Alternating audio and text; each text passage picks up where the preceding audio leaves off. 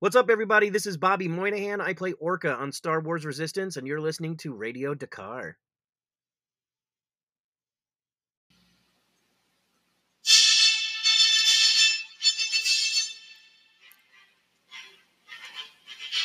Broadcasting across the galaxy, you're listening to Radio D'Qar, a Star Wars podcast dedicated to Resistance, The Mandalorian, and more.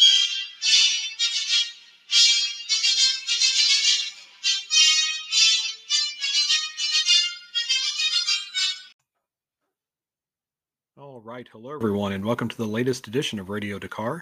I'm your host, Doug Brooks, and this is my spoiler review of the Book of Boba Fett, Chapter 5 The Return of the Mandalorian. Uh, I haven't been reviewing the Book of Boba Fett for this podcast. I had been reviewing all the episodes of The Mandalorian, and because this turned out to be an episode of The Mandalorian, I thought I would talk about it for a few minutes. Uh, because it's just kind of crazy to think that the way they have Star Wars now, you can have a show called The Book of Boba Fett, but not have Boba Fett in it. Um, of course, his and again, this is spoilers. Uh, so you have his uh, cohort Fennec Shand show up at the very end uh, to recruit uh, Din Djarin uh, for the mission we've already seen in the Book of Boba Fett. But now this is about the Mandalorian. It's Din Djarin the whole way. Um, no Grogu because he is still training with Luke. Um, much to my my toddler's dismay, uh, he wanted he has come to enjoy the the Baby Yoda's Daddy's show, and uh, when he said, "Oh, I want to watch Boba Fett," and so I turned on this episode, and he he wanted to know where Baby Yoda was, and so he kind of got disinterested. So I turned on um, uh, chapter ten because he likes the uh, uh, the snow spiders. Anyway, um, now I watched the episode uh, early this morning with our, my oldest son, Little Han, and our uh, baby daughter, the Princess, and we, I mean, we enjoyed it. Uh, this one it was written by Jon Favreau, directed by Bryce Dallas Howard, who is on an amazing streak. She has three solid Star Wars TV episodes under her belt. Hopefully, she does a lot more because she does a great job, uh, just like her father.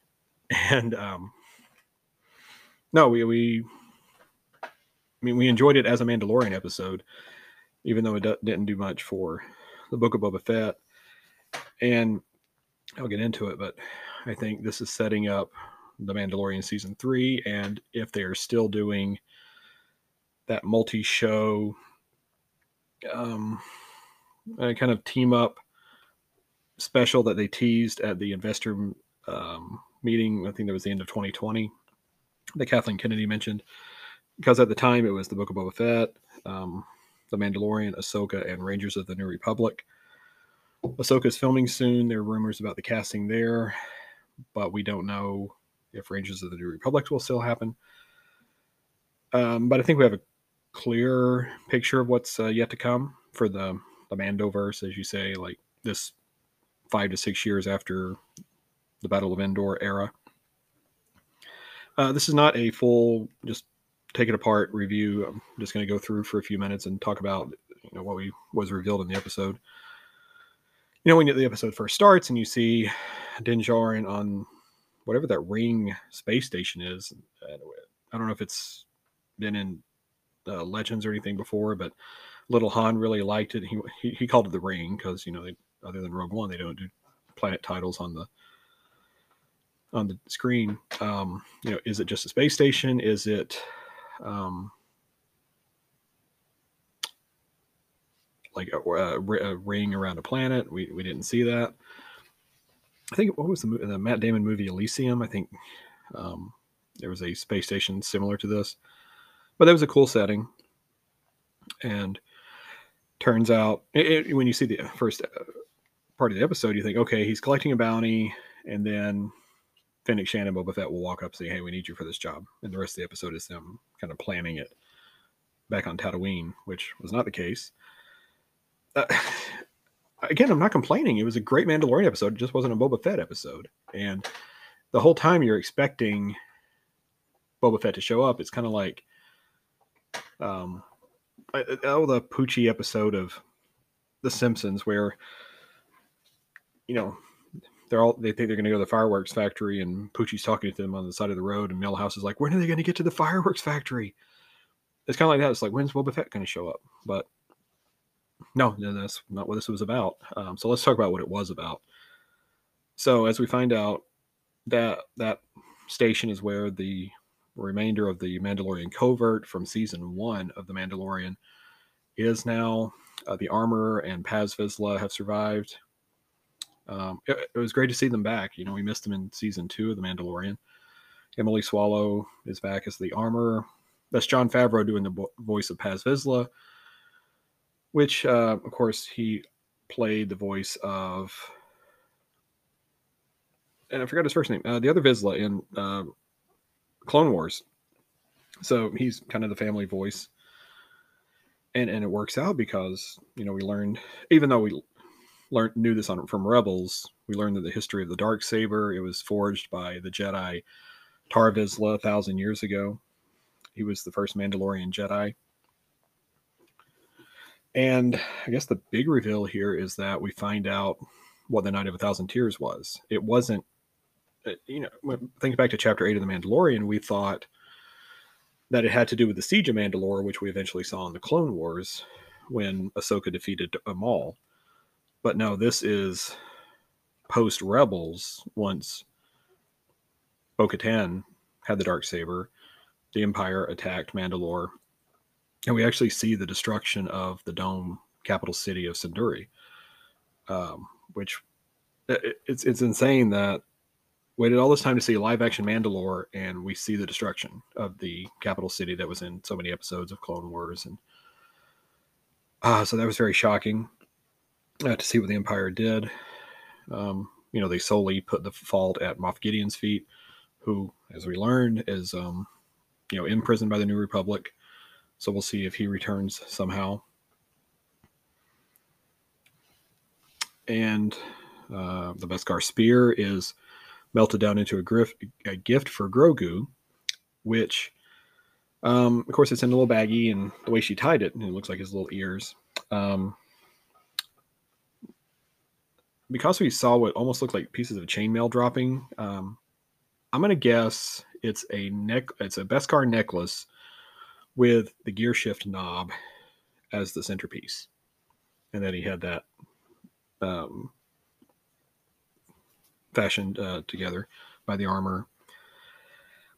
It's not really armor for Grogu, but it's you know it'd be something Mandalorian for him to wear if he has his little Jedi robes back. Um, so there, there's that, and then uh, you know we get a clear explanation, which I figured would happen at some point. The explanation that because Bo-Katan was gifted the dark saber by Sabine Wren, that pretty much brought a curse on the Mandalorian way, and because it was not won in combat, um, that's why the near destruction of the, their people happened and there's mention that you know Din Djarin, once he reveals that he has taken his helmet off and he's no longer in the covert, he can only be welcomed back if he goes to the the waters of the mines of Mandalore. Which I mean, they've been setting it up. They're going to Mandalore at some point. Uh, for a while, I guessed that that was that come together series of all this of all the little series in this era it's looking more like it's that's season three of the Mandalorian is the return to Mandalore. And um, you know, at first you thought maybe it's a liberation of Mandalore, maybe there's an imperial occupation, but I mean, it looks like they it's desolate now, so they, it's about bringing it back and taking back the planet. So that's my guess that that's Mandalorian season three is the reclaiming of Mandalore, and then if they do that big event series, it's going to be something else. Um, for a while, I thought maybe that that would be the search for Ezra, but uh, that you know nothing's confirmed. But that could or could not be the plot of the Ahsoka series. So we'll see. Anyway, good to have Pedro Pascal back as Din Djarin. Um, and then we get, you know, once he gets on the transport, um, by the way, shout out to the cute little Rodian. You know, we, we, we I don't know where little Han found out about the whole Han shot first thing, but as soon as the Rodian popped his head up, he said, "Oh, he shot first. I don't know where that came from. And he even said that in the in Target one day when he saw a Greedo figure. He's like, "Oh, Greedo didn't shoot first. I asked him later. I said, "How'd you find out about that? That's like a pop culture thing." He's like, "I just knew." Uh, anyway, that was crazy to me. Um, so, uh, you know, he goes back to Tatooine, and um, so we get to see Peli Motto and the droids again, the pit droids and R5, which um, I guess it confirms that it was her who filmed the cameo in Boba Fett episode chapter three when they were just walking through Mos Eisley. Um, oh, and also it's interesting to see how Mos Espa has grown into like the big city of the planet, and then Mos Eisley is still like the backwater. You know, you got to go over that way to the scum and villainy area type, you know, not as grand um, town on the planet. No, that, that's interesting how that's been developed out. But um, and I, I know it's not BD one, but to see a BD unit droid in live action was awesome. And Lil Han loves to play Jedi Fallen Order like I do, and you know he thought, is that BD one? It's like I don't think so. I mean, there's other BD droids, but that was so cute that they had him for the rest of the episode.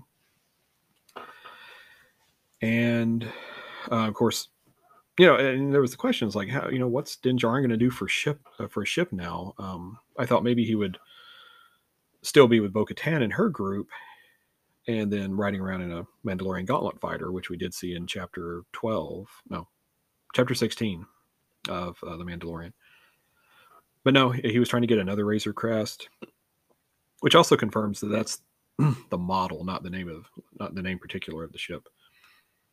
Um, but then turns out Peli's working on a custom N1 Naboo starfighter, uh, which was totally awesome because it's one of the best looking ships in Star Wars ever. And so that's uh, that's where this is going to go, and I think that's pretty awesome. Uh, that that's his new ride. You know, think about it as a you know middle aged dad myself. You know, he, he he was driving the minivan, hauling the kid around. Kid went off to school. He's going through midlife crisis. Now he's got his hot rod. Uh, so that was funny, if you think about it that way. But um, no, just good, nice little montage where they're working on it and custom building his ship. And then takes it out for the test drive. Get to see the Rodian kid again. And um, you know, of course, he gets noticed by the X-wing patrol again. You know, the tra- traffic beat is pretty pretty big in that system. Um, and it makes sense that I love that we got Paul um, Paul Sun Hyung Lee back as Captain Car- Carson Teva. Uh, and it makes sense because remember, they had to go sub light speed from Tatooine to uh, Trask in season two of The Mandalorian and then had the detour on the ice planet Maldo Kreis. I think it, they confirmed in the toys. Um, so that's Teva's beat, you know, that that sector. So it make, makes sense that he would be there. It wasn't just like another, oh, you know, all the, we're bringing back all the characters from Mando no, it made sense that he was there. Um, so that that was really cool to have him back. I hope he's in more. You know, if they still do Rangers of the New Republic, that he's in that, and they do the the Come Together series. And the other X-wing pilot was Max Lloyd Jones, who was the body stand-in for Luke in Chapter 16. Um, if you've watched the Disney Plus special on how they made that, that they combined him and Mark Hamill's performances. So it's really cool to see him so, you know, it takes it out for the test drive, everything works. Um, I mean, you got to think at some point we'll have Grogu popping up in the little dome where the droid socket was. And then, um, you know, at the end of the episode, we get Fennec Shand showing up. And, you know, Din Djarin says he'll help Boba, but first he's going to go get Grogu. So I'm guessing next week, chapter six, uh, should be directed by Dave Filoni, is going to be, I guess, Luke and uh, Grogu will show up. And and my guess is because Din Djarin had so much difficulty wielding the dark saber, which is a great callback to Sabine in Rebels about it being heavy and not being able to control it. I bet Luke does lightsaber training for Din Djarin, so he knows how to handle that sort of a blade. So I bet we'll see that.